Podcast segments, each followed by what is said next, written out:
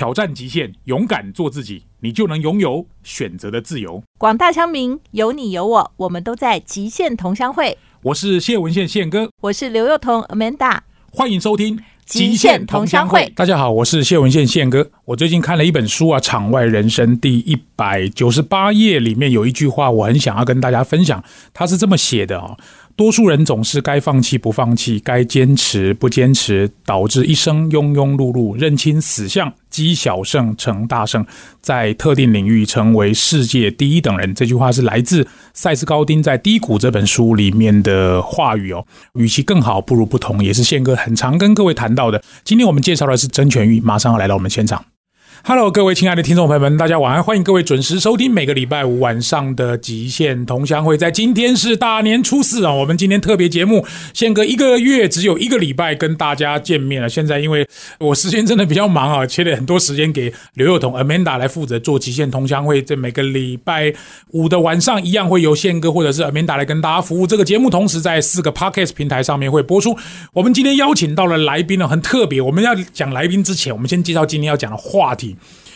呃，现在是二零二二年嘛，二零二一年刚结束哦。我最近看这个网络温度计里面有一篇报道啊很有意思。他说回顾啊，感动到想哭。二零二一年十大振奋人心的时刻，挥别疫情负能量。台湾的疫情在呃去年年底到今年年初看起来又有回温的迹象。我希望大家能够好好保重身体啊。我们今天访问到的是曾全玉，最近写了一本书啊，《场外人生》。不过他的身份很特别，中华民国运动员生涯规划发。展协会的理事长，同时也是 Parkes 节目的主持人，业余铁人三项的选手。我们请全玉跟听众朋友们打声招呼。嗨，各位听众好，宪哥好，很开心。哇，这个拿过 金钟奖入围的 来宾来到我们现场，真的是很开心啊。对，谈谈你的身份，因为你的身份真的好多。其实就是跟运动员一起学习啊。然后，譬如说像我练铁人三项的时候，就是把我自己原本在台体大的学生，请他当我的教练，所以就等于重新再重新学习，当个菜鸟这样子。对，就是我觉得大概身份都是跟运动绑在一起，运动员生涯规划或者是做一些体育相关的研究，嗯都是跟体育有关。很特别，因为今天是大年初四嘛，那我不知道全玉有没有什么新年的愿望啊，或者你希望自己这本书啊，或者你的人生有什么新的期许吗？我觉得我对于自己个人的期望就是，我也很希望大家会认为说，我们协会真的是在帮助别人，所以我希望今年度可以有机会再扩及，帮助更多的运动员，他们真的可以找到自己生涯的定位。哦，我在看你这本《场外人生》里面有想到说。说，呃，你希望透过比如说心智图帮助他们口语表达能力，或者是经营他们的呃职业生涯，到时候就要靠宪哥跟我一起来搭配，要拜托宪哥这样。这个是你的专长啊，我们可以好好来合作。对，哎，我们今天来讨论这个话题哦，回顾感动到想哭，二零二一十大振奋人心的时刻，挥别疫情负能量。今天会请全宇来，当然有一个很重要理由，这十大新闻里面有两个。跟你直接相关啊，体育虽然有八个呢，我们都是跟疫情有关，不过呢，疫情我们大家都跟生活差不多，我们就一个一个简单来提了哈。排行榜第十名叫冬奥进场最感动，NHK 转播的时候喊台湾，对对，这个大家如果有如果有看那个报道的话，就是在看直播的话，就会马上感觉到哇，就是呼喊到台湾，因为我们都是用 Chinese Taipei 的名字在比赛，所以能够听到这样的呼喊，不只是台日友好的关系，然后我觉得这种感觉真的是很不一样，嗯，很不一样。这个我觉得在去年七月份奥运好不容易，然后隔了一年之后才举办啊。日本人这样子其实对台湾算是有情有义啊哈。好，排行榜第九名是热心艺人齐捐物资抗疫，疫情那时候很严重的时候，很严重的时候，你还有印象吗？我记得好像什么贾永杰哦，他自己不是什么政府官员，也不是民意代表，他就串联了很多资源。你对那个新闻还有印象吗？我对这个新闻有一点点模糊了，但是我只知道那段时间有非常多，我们常常会说那种很像去中心化的，然后每个人人人参与，每个人都贡献一点点。有人用歌曲来呼吁，有人用好像是大芝麻用那个饶舌，然后用歌曲啊呼吁大家要团结，然后大家自发像口罩的这些制作什么的，然后怎么印制，然后大家大量的来产出，或者是送给其他需要物资的一些人。是我那个时候那种感觉，我觉得真的很多都是网络的影响力，所以其实运动员也是一样，他算是。是公众人物，呃，我们待会会提到，比如说像郭幸存，我看他书里面还提到他捐那个救护车、救护车给澎湖的事情嘛，哈，还有台东的那个奖学金，奖学金对。排行榜第八名是孩童家庭防疫补贴，缓解爸妈的重担。哦，小孩子就是很辛苦了，因为在疫情的期间，排行榜第七名是抽八大加码券，成为美洲小确幸。你有去抽吗？我后来发现我怎么就没有这种运呢、就我怎么抽都不太会抽到这些券，包含连运动的动资券，我个人都就是你在这个领域就不要跟人家那个，对，这个可能给那更需要的人。我每次都跟我老婆跟我小孩讲，不要去抽那个了，这个给啊更需要的人就好了哈。对，排行榜第六名是三级解封开放内用，哦那段时间真的是在家里吃饭，或者是只能外带。我是都自己煮啦。你自己煮啊？对，我是蛮喜欢煮东西，就变成那个时候开始哎练厨艺这样子，发现大家在 PO 的文都是 比厨艺这样子。不过能够解封进去吃就轻松很多。对，像看电影也是一样，这个都是小确幸啊、排行榜第五名是免付钱就有五倍券可以花，你的花完了没？哎，早就花完了。那个第一个当下就马上想要什么，然后就立刻花掉。那跟我们家差不多啊。排行榜第四名是感谢有你们企业出手购疫苗。嗯嗯哦，那时候我记得像慈济啊，或者是台积电啊，还有红海啊，对，好多的单位啊，就是嗯领头羊那种感觉我们这个节目的另外一位主持人 Amanda，她就是负责红海红海 BNT 啊，就是她从中这个穿针引线，就是她负责。对大概多多少少听的一些很辛苦的地方。是是是排行榜第三名是各国捐这个疫苗啊，嗯就甘心。这个其实当时有很多国家。排行榜第二名是团结防疫，齐心感谢。医护坚守岗位啊，这个我们都还有一些印象。其实，在第一线的医护是非常辛苦。很辛苦。排行榜第一名就是痊愈的这个新闻了哈。东京奥运台湾成绩破纪录。好，我们今天就从这个第一名跟第十名来谈谈谈东京奥运，好不好？因为你跟奥运之间的关联还真的很深很深呢。对，我觉得就是刚好有很多的选手也都是，我觉得年龄刚好到了这段比赛的这个时间，然后他们成绩也不错。嗯像最近刚好，我当然觉得这样也是有点蹭人家的那个光环，但就刚好，譬如说跟永伟，然后跟幸存，都是在很多年前就一直在搭配，然后不管是演讲或者是活动，或者是刚好比赛的时候去观看去加油，然后这一次他们的成绩又这么的好，金牌银牌。那个时候我刚好在天下独立评论写专栏嘛，所以专栏我没有想到要写哦，所以是专栏的主编跟我说：“所以你这个就要写啊，你这个应该要这个时候要写一些就是永伟的过去的故事啊故事，啊把它回顾一下他过去为什么有办法得到这样子的回顾。我记得是他得牌那一天的晚上，就是写杨永伟是蛮前面的，我记得奥运刚开始没多久的时候啊。对，就是一开始啊，第一天还是第二天天，对，然后所以就是在那个时候有这个机会，好，我们待会第二段就来请权玉跟我们聊聊，因为你跟奥运之间的关联几乎是这个，你就只差没有当运动员而已，没有当什么体育署署长，就是官员之类的。其实你跟奥运的关联是蛮深的。我们待会再请权玉来聊聊去年振奋人心的十大新闻里面，第一个跟第十个都是跟体育运动有关，跟奥运有关。休息一下，不要走开，第二段马上回来。我是节目主持人谢文宪宪哥。每个月的第一周是由我来主持，第三周是我跟 Amanda 一起，第二周跟第四周是 Amanda 单独主持。如果每个月还有第五周的话，那么我就还会再出现一遍。总之，因为我工作是比较忙一点啊，广播的时间我就让 Amanda 来分担我的工作。她在新竹地区也非常活跃，而且她有全国知名度啊。希望她带给我们的极限同乡会会有更多的不同，更多的火花。我们今天访问到的来宾是中华民国运动员生涯规划发展协会的理事长，同时也是 Podcast 节目的空中全运会的主持人，业余铁人三项选手啊，曾全玉 最近写了一本书《场外人生》。哎，我非常喜欢运动员相关的故事，因为你就像去年，真的台湾在这么多不好的情况之下，真的能够激励人心的，大概就是像东京奥运，台湾的成绩破纪录。刚刚我们提到十大振奋人心的时刻啊，其实第一名跟第十名都跟东京奥运有关。我们要聊东京奥运之前，我们现在聊全运你的求学过程跟你的职业发展，因为你就是只差没有去参加什么奥运、亚运什么。但也蛮非典型的啦，就不太像一般人的对对对，你的你的职业生涯发展跟大家分享一下好不好？我自己以前小时候就是玩舞龙舞狮，那国小的时候是很喜欢运动，然后后来也有练到田径队，但是我到国中跟高中就是一般的升学班，就是去读书，爸妈就不让你再玩体育了。我那个时候就觉得运动真是一件非常疗愈的事情，但我后来是大考没有考好，嗯，所以我大考没有考好之后，我就想说那就随机填一个自己喜欢的科系就是体育。我那时候还是很刻意有一点，因为我原本想要读心理。读正大心理这样子，然后但后来就这叫没考好，就正大对对对，然后来就没有考好，然后我就哦想说，那算了，那我干脆去做我自己有兴趣的。所以那个时候其实跟家里是有点冲突的，啊，就是我很常在那个演讲的时候会提到说，有一个阿姨啊，她就是考完试不都会有那种，我不知道家里都会有一个讨人厌的阿姨或叔叔，然后就会来问说啊那个儿子考考怎么样啊？啊？然后他就带一篮水果来，我妈说你自己问全玉，然后他就来问我，他说、啊考的怎么样？我说哦我考上台体，他真的不夸张，他就愣住，然后他就说。哦，身体健康也不错啦。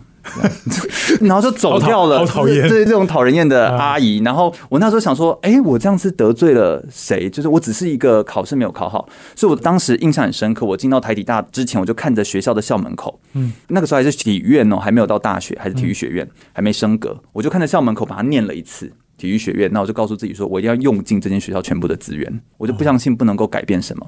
所以我进去之后，从一年级就参加学生会当秘书，所以通常一年级不能进去做，我就说我就要进去做，然后然后我把所有的课都修满，所以我毕业的学分是超出大概三四十学分的，哇，就是我修的非常满，我每一学 期都三十，就是二八三十这样子。那为什么呢？因为我要认识各种老师，当谁说哪一个科系的老师非常难过的时候，我就去读，嗯，我就去认识不同科系，所以我就跨了很多科系的人。这件事情后来。我回想一下，我觉得。他帮我真的刺激了很多不一样的人脉。如果我们在学校教书，或我们去演讲，我们一定很喜欢那种很认真的学生。对对。所以我在那个时候接触了心智图，那个时候我就是同一门课去修了三次，没有学分，我就一样重复听，我就一直重复听同一个老师在讲这个课，我就每次都会听到不同的东西。哇塞，你好认真！我大概就是这样子去学，我就想说，我就学校有资源，我在学生时期考了五张不一样的证照，然后也出国了五次，然后都是免费的，就都是人家付费，所以就是用这样的方法去慢慢累积，所以我才会接触到广播。接触到媒体，嗯，然后所以硕士我才念传播，我是念台艺大的传播，哦，对，所以才有机会转换，然后才有办法再做变化。哇，你真的不得了，这是简直十大杰出青年的典型。完完还没有到，十大青年要有一些贡献，但我那个时候的想法都不是贡献，都是为了自己。嗯，就你会发现，我要用尽资源，就用到自己身上。嗯，但当怎么从自己变到。会开始去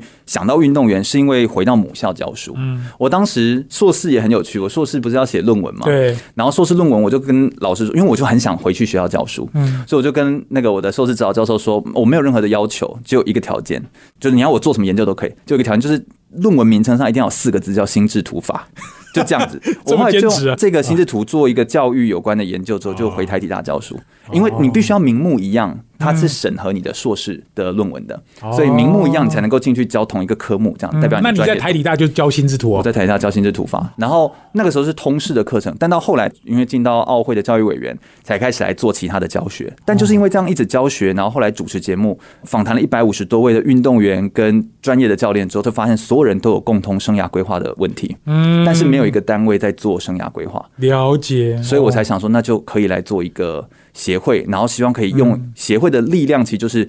第三部门嘛，就是希望可以用一个更长期的方式去关注这个议题，很有道理。对，哎，我觉得你真的很了不起耶！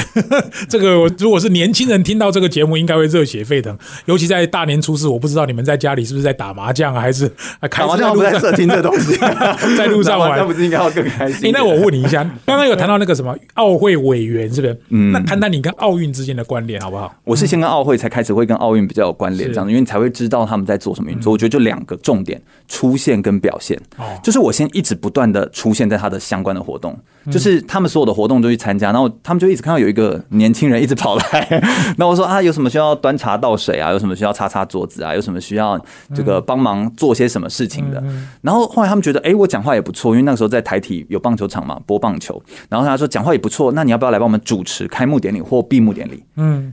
那我就哎，那就来试看看有没有经验嘛，嗯，就主持看看，哎，他们觉得也不错。你主持久了，有时候东西就是你的，你就帮忙气棚下站久就是，就像这样子。那但是站久之后，你也会觉得说，不要一直站在这个位置，因为总是也有人要上来，所以你就慢慢的不做这件事情。说那还可以做什么呢？你就会去想，我还可以做什么？譬如说，我就做记录。那我英文就还可以这样子，所以就是会帮忙，就是譬如说他们有外师来演讲，帮他们把翻译，然后写成报告书，反正就是做一些这类的事情。那就这样子慢慢做，慢慢做，慢慢做之后，他们就说，哎，这个。我们好像需要有一些更有行动力，然后我们也需要让我们的组织年轻化，所以在改选的时候，后来就有一轮的改选。那因为我有去到希腊去做体育研究，然后有去捷克去发表体育的奥林匹克教育的台湾的经验，所以他们就说，那或许全域可以跟我们的教育委员会有一些交流。哦，所以大概是这样子才有机会。好厉害呀！那我想问一下，你有没有实际上到奥运场馆去参加过奥运比赛观看的经验？有啊，我里约奥运的时候就是里约奥运二零一六年嘛。对对对对啊，后来其他的。奥运会像这一次就不能去。了解，对对对，所以我其实真正的更踏入，那我有去亚运啦，一四年的仁川亚运，仁川亚运就是郭敬纯要比赛之前受伤的那一次，对对对对。好，我们今天访问到的这个，虽然他很年轻，不过他跟奥运或者是运动之间的关联是很深，可以从全域的对谈当中了解到，其实他就是虽然可能他自己认为学历好像阿姨说他考的不是很好，可是你看人家现在走出一片天，现在还有人会问你说你是什么大学毕业吗？其实这个东西真的也不是很重要。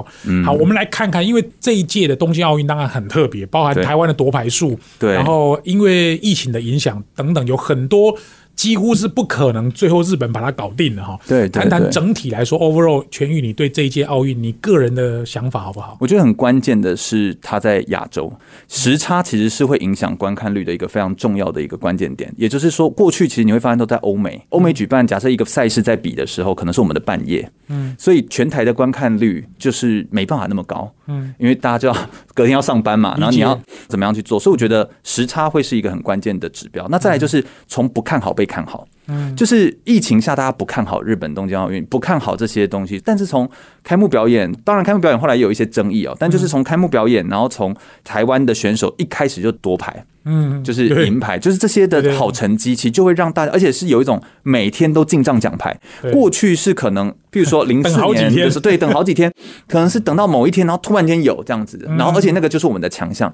那这一次还有一个更特殊的地方是，运动的知名的项目，就是我们把它分散开，就以前都是集中在女性，嗯然后是像举重或者是跆拳道这样的项目上面，就是技击或竞技的这种项目。但是我们这次像球类，嗯或者说是像射箭这些，也慢慢的出现。嗯。那像网球跟桌球又有两位五届的元老，对，那个很振奋人心啊。所以这其实都会让人家觉得，不管就有点像是老中青少，全部都有可以看的东西，嗯，然后又不会有时差的问题，嗯，所以我觉得大概在这一点上，就是会让大家很有感触。我还记得我在那个冬奥的论坛，就一结束之后，我们有办一个论坛，跟国体大还有请一些专家学者来做论坛的时候，呃，就有媒体单位在分享，就说，哎、真的收视率变得很高。那但是他们一开始没有料到收视率那么高，对所以他们其实没有买那么多的那个时间点，变得后来要去加补这些买，对，所以这个其实就会变得比较辛苦，嗯所以他们变得那个作业的时间很短，然后要马上去应应各种社会上大众的需求，是所以蛮不容易。有很多媒体他会讲说啊，台湾因为棒球没有比赛，所以一开始期望没那么高。后来你看，除了棒球以外，我们夺牌，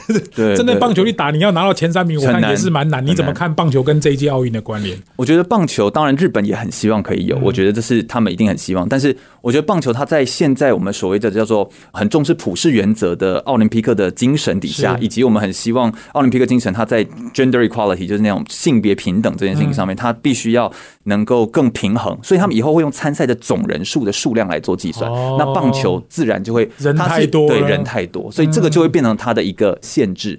那还有棒球都是男性，对所以在性别的平权这件事情上面就会产生一些。了解啊，所以真的台湾要能够打进奥运的棒球，真的我看下一次回到亚洲，不知道是民国哪一年了啊。好我们今天访问到的是中华民国运动员生涯规划发展协会的理事长曾全玉，待会可以聊聊他的新书啊《场外人生》。休息一下，不要走开，第三段马上回来。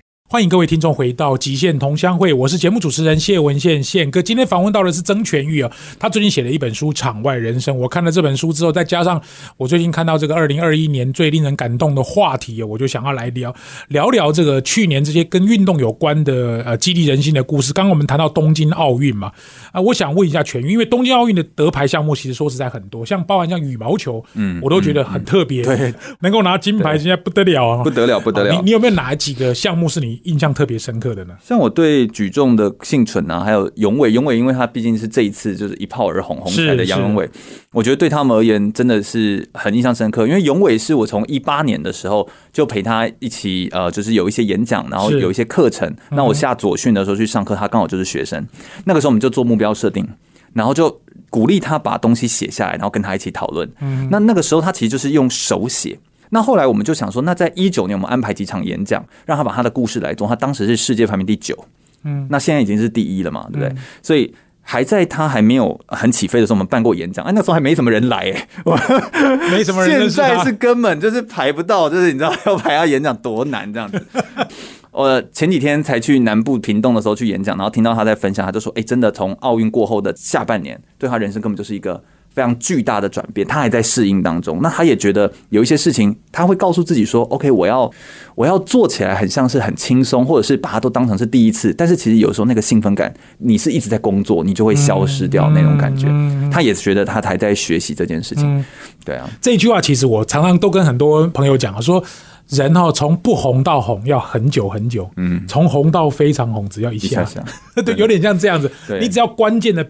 比赛或者关键的战役，关键你要出现的地方，你可以 show up。可能说实在，你就在那个关键场合当中得到全台湾人民的注目，因为他成绩非常，他是银牌嘛，对不对？对对对。好，杨永伟是很特别，最主要他外形也长得还不错，很帅气，所以我觉得是在关键的时间点，还有他是第一面奖牌，所以我觉得这个会让大家的关注度就，哎，我们第一面就拿到奖牌，而且还是银牌，而且还是一个以前从来没得过牌的项目，嗯，柔道。所以这才会让整个包含台湾的柔道风气现在也在往上提升，嗯，所以这都是有相关联的。那所以他本身背负的责任其实又更大。是。那除了杨永伟以外呢？那幸存当然就是因为从一六年、一五年我们开始做奥林匹克精神讲座的时候巡回演讲，我们大概每年都会有一两场的演讲。嗯。那到近几年就大概呃，因为他现在就是比赛啊，然后还有呃其他演讲安排经有经纪人来做处理，所以就比较没有问题这样子，所以就可以让他自己讲。那我想谈谈一五年、一六年那时候你认识他的，因为。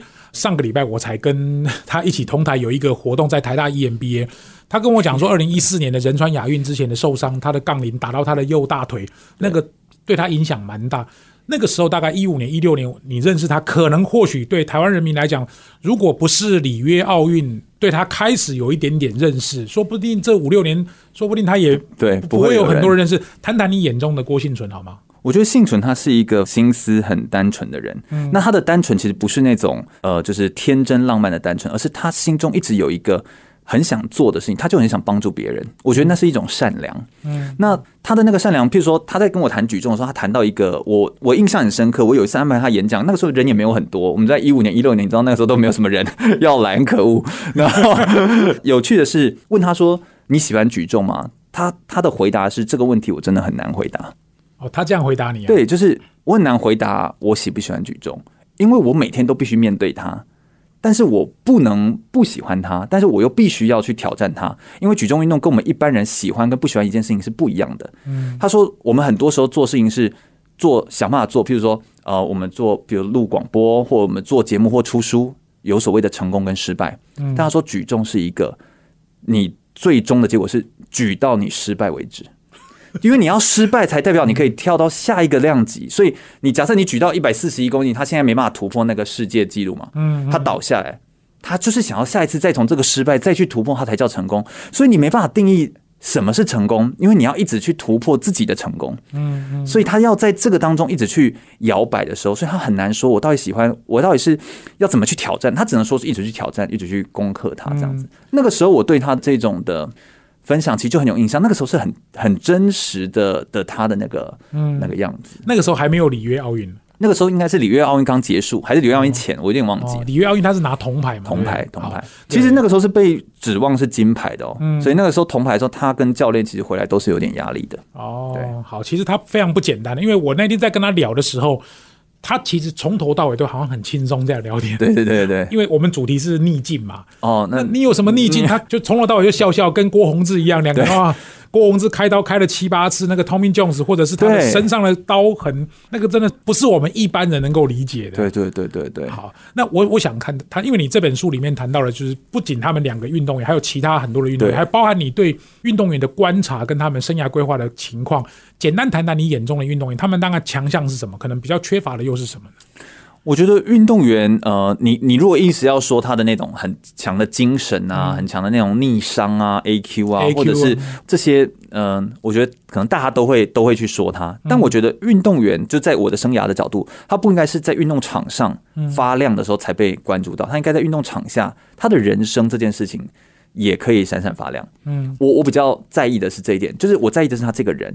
而不是他因为因为而不是因为他是郭幸存呃德牌的郭幸存，而是他是郭幸存这个人。嗯，我我在意的其实是这样子，所以我在看选手的时候，有时候我会很喜欢去看他很本质的那一块，或者是他愿不愿意去尝试新东西的这一块。嗯嗯，那。我觉得选手有时候有一个很可爱的点，可能也是我个人很喜欢的地方，就是他们会很单纯告诉你他知道或不知道，嗯，因为他在面对运动的时候是一个很真实的，你赢就赢，输就输，是你没办法假装。我们有时候上班还可以，你知道假装就是 我假装很忙，假装很努力，假装很努力，然后假装假装今天很忙碌，假装出门很早这样。嗯，没办法，运动没办法。你可以假装出门很早，但你就是跑不快，你就是没有赢，你就是没有突破那个秒数。嗯我前一阵子还有跟一个视障的田径教练嗯演讲，那他就说，我就说你你视视力有这个阻碍的话，视力有障碍的话，你要怎么样看选手有没有进步？选手不就在你面前偷懒？他说很简单，我一个每个人身上有他的气味，有他的各种讯息，他是会去记这个人的味道，这个人的各种状况。然后他跑步的秒数，他就读那个秒数，听那个秒数的声音。啊，如果我过了一个月或过了一段时间，你都没有一些调整或进步，也没有什么变化，那你就一定是有状况啊，一定有偷懒啊。嗯，他反而用他的这种用心在指导，对他可以 听到更清楚的东西，这种方法的时候，反而会让学生更更愿意主动参与或更主动去投入。嗯。就我觉得运动它有一个很真诚，他骗不了人，是那这也是我觉得他很价值的地方。全域在做这个运动员生涯规划的时候，我相信除了运动员在场上的表现更快、更高、更远这种表现以外，他总是会面对有一天他退役或者是退休下来，他不能跑、不能跳、不能再丢球、不能再举重的时候，嗯，那你觉得运动员最需要培养的能力，除了这些他原来的运动本质以外，什么东西是他可以再加强的呢？我觉得运动员他要想办法找到他的第二专长。那嗯像口语表达能力，我觉得这当然会是一个非常重要的能力，因为运动员能够说话这件事情，然后他能够把他的影响力给说清楚，我觉得表达这其实是非常重要的。然后运动员，我觉得还有一个就是他一定要再有一些他的其他的嗜好或者是兴趣，嗯，因为他要变成是一个有立体的人，因为他原本的生活都被运动规划好。但如果你没有其他的休闲，像你像幸存，他会说他想要有个弹钢琴。那你有时候问永伟，他也很喜欢，就是哎、不管说是自己的穿搭，或者是看看书或阅读。那像陈杰，他有自己办陈杰的运动员奖学金计划。他们对于一定要有一些你自己喜欢的兴趣嗜好，或者是平常喜欢做的事情，要不然那个一抽离之后，就你像你工作被抽走就空，就空掉了。所以我觉得生涯当中有时候是一种你可不可以安适自在的那个心，其实是非常重要。那运动员有的时候他就是那个最主要的东西被抽走之后，哎、他们平均退休三十三岁嘛，所以在那么年轻就退休的时候，如果就被抽掉。他就会开始摇摆。我反而希望他那个时候的他，先不要急着说，就是马上转换到什么职场，而是要先把自己稳定下来。嗯，嗯你稳定下来之后，你再去做什么事情，其实做什么都好。自然就会有机会，对，他会有机会，嗯因为你可以用你的影响力。但我觉得很基础的，像是口语表达能力，或者是跟人家谈话的时候沟通能力、沟通啊，写作能力，对就是商业思维，对，就是宪哥在教的时候的能力啦，就是宪哥在教的这些东西。那我觉得未来应该要多跟宪哥学，这样我就觉得让运动员来跟宪哥来上啊，课，这样最好是。对。好，我们想请全毅聊聊，因为你最近写了一本书《场外人生》，嗯我看这本书非常有意思啊。谈谈你当时想要出书的这个念头好不好？其实这本书问了四个出版社都没有人要出，当初其实是去上宪哥他们的课啊，就是写出影响力。然后那个时候在上课的时候就被激励到说：“哎呦，一定要来写写看书。”那我其实也没有想过我可以写书，我还以为我会先写心智图的书，就没想到先写体育的书。因为你开始累积之后，这些运动员的故事让我觉得很有感受，然后我就想要来出版。那因为当时问了很多家出版社 都没人要出，后来就想，哎，很幸运的，然后就有一些捐款人，所以愿意捐款，然后让这本书才有机会顺利的成型。我真心希望这本书全部的版税都是捐回去给运动员生涯规划发展协会，就是希望大家可以更关注，然后我们是做一个桥梁，让运动员跟社会大众可以有更多可以连接的可能性。嗯，全玉真的是非常棒哦，各位可以多多支持一下他这本书哦，《场外人生》。休息一下，不要走开，第四段马上回来。欢迎各位听众回到极限同乡会，我是主持人谢文宪宪哥。我们这个节目在华音广播电台每个礼拜五的晚上七点到八点会首播，隔周五的早上七点到八点会重播，在四个 podcast 平台上面也会播出啊。今天访问到的是曾全玉，他最近写了一本书《场外人生》，他的身份很特别，中华民国运动生涯规划发展协会的理事长。刚刚提到这本书，我个人觉得虽然是以运动故事为主，但是其实你不是运动员，像我们一般职场工作的上班族，它里面有很多工作的方法，请全运稍微聊一聊，好吧？嗯，这本书其实我们大概就是用一个结构，我们一开始有名言的金句，然后我们就会有几个故事切进来，但故事后面是要带给你一些方法论，嗯。然后方法最后我们再帮你做个总结，所以我们形式有序哦，我们用一个每二十个篇章都是用这样的形式，让你可以比较能够去滚动，然后也可以跳着看，挑你自己比较感兴趣的来做阅读。这是我们书原本设计的时候的最主要的目标。我们这本书的最后面有一个叫做自主学习的一个方法，就我们后面会有很多的 QR code，甚至有我们协会相关的一些教材跟学习的资源，都在最后面的后方这样子哦。那这本书我觉得里面有几个，像第一章破框力在谈破框这件事情，就是我觉得生涯它有一个很重要的思考点，就是我们不要永远都被别人定义我们的价值。那运动员他有一个东西是很明显的价值，尤其是职业运动，就是你的合约。你的合约代表了你的价值，对，所以如果你可不可以突破别人给你的合约身价，而看见合约以外的自我价值，这其实就是一个非常重要的一个思考点。如果你一直都是被别人定义，那你就永远不是生命的主角。你就永远觉得自己是个配角，是。那你要怎么样可以变成生命的主角呢？你在生涯的思考当中，你的思考的线轴轴线要有一个时间线在，你要拉得更长一点，然后来做思考。那那个拉长来做思考的判断观点，在生涯当中其实是非常重要的。是，这里面谈到了二十个力量啊，当然分成三个 part。第一个 part 是探索运动场。第二个是挑战运动场，第三个是超越运动场。呃，我个人觉得，刚刚我一开始在跟全益聊天，或者这个节目一开始的时候，我提到的是，呃，刚刚我们讲那个呃，与其更好，不如不同这一篇哦。嗯。当然，对我来讲，其实这本书有很多可以值得跟大家分享。你有没有特别想要跟大家分享哪一个篇章，或者是哪一个内容对全益来说是特别有兴趣跟大家聊一聊的呢？嗯，我当然觉得每一个篇章都是专门仿的运动员的故事都很不错。不过里面有几个篇章很特别，也是这几次在聊天的时候呢，有一些人会特别提到的。譬如说像矛盾力。是，那他就说越负面越成功，哎，这其实跟我们一般在想的成功学的想法很不一样。谈的是一个廖雨荣，她是一个柔道选手，她是女子在她那个量级的柔道里面成绩最好的台湾选手，但她有五个标签，就是女性柔道选手运动员嘛，然后单亲、隔代教养、原住民。哦，那其实跟很多杰出运动员的标签都很像。是是是，就是你会发现他们这些标签挂在他身上的时候，他其实可以有很多理由。他比赛他是比到他手骨断掉，阿妈才知道说哦，你有在练柔道这样。天啊，就是大概是这样子，就是没有办法照顾到你，你没办法祈求任何的家里面给你更多的协助。嗯，但这个时候的他，他有理由比任何人都更负面。嗯，他确实也比较负面。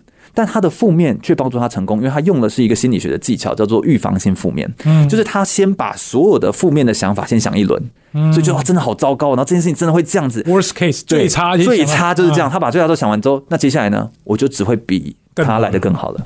所以他用这样的方法在他的比赛当中去做应对，这就是越负面越成功。所以那段故事在采访起来，我觉得非常有意思。嗯，越负面越成功，这个跟我访问到的王师，他谈到的是越在地越国际。嗯嗯，他说现在很多台湾的这个影视或者是韩国的影视，就算是很在地，其实他反而走上国际的机会越来越大。争权于场外人生啊，各位有空可以去支持一下。我们今天聊到的话题是感动到想哭。二零二一年十大振奋人心时刻，挥别疫情负能量，希望在大年初四的这个晚上。各位在听节目的时候，也能够有满满的活力。当然，台湾其实遇到的挑战真的还不少啊。其实运动员是可以给我们激励跟正面的力量。今天的节目到这边告一段落，谢谢各位的收听，我们下个礼拜再见，拜拜，拜拜。欢迎收听现场观点，我是节目主持人谢文宪宪哥。今天访问到的是曾全玉啊，他最近写了一本书《场外人生》，跟我们今天所谈论的话题，去年振奋人心的十大新闻的东京奥运都有很深的关联。今天在节目片头的时候，我跟大家谈到，我非常喜欢这本书里面谈到的组合力。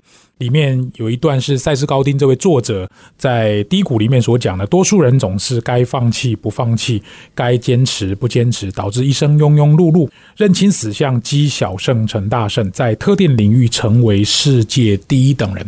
我不知道在节目最后，全玉对这一句话的看法，或者是你自己从什么角度来看，或者是从运动员的角度怎么样切入这段话，我想最后请全玉跟大家分享一下喽。嗯，组合这件事情，它其实是非常关键的，就我们要怎么找到自自己真正的位置？我觉得要在世界的缺口找到你的出口。譬如说，我们现在我切的就是一个运动员生涯规划这个点。我个人的交集点就是，我过去是教心智图，我教图像，教视觉化。然后我后来有一些跟广播或者是媒体有关的口语表达，但这两者其实它不相干啊。我要找一个群体，那个群体是谁？是运动员。我找了一个群体是运动员，把它组合在一起。所以我有一个明确的对象，然后我有自己的亮点给人家的印象，然后还有我的能力跟强项。我把这三者组合在一起之后，就会变得跟别人不同。